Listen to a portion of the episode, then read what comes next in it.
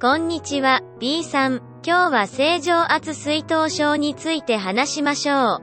はい、A さん。それは良いアイデアです。正常圧水頭症とは何ですか？正常圧水頭症は、脳室、脳の内部の空間が拡大する水頭症の一種で、脳圧、頭蓋骨の内部の圧の上昇を伴わないタイプのものを指します。それは興味深いですね。その原因は何ですか？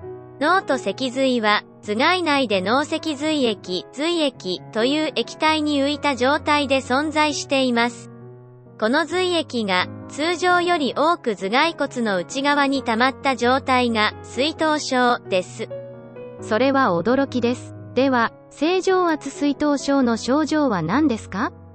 正常圧水頭症では、歩行障害、認知機能の低下、失禁が三大兆候として知られています。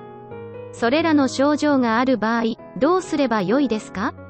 正常圧水頭症が疑われる場合は、脳神経外科を受診することが勧められます。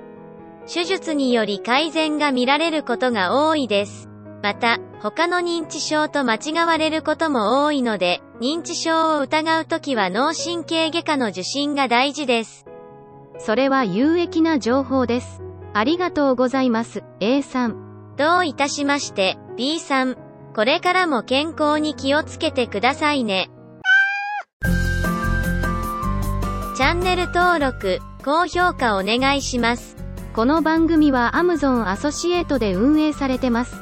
応援お願いします。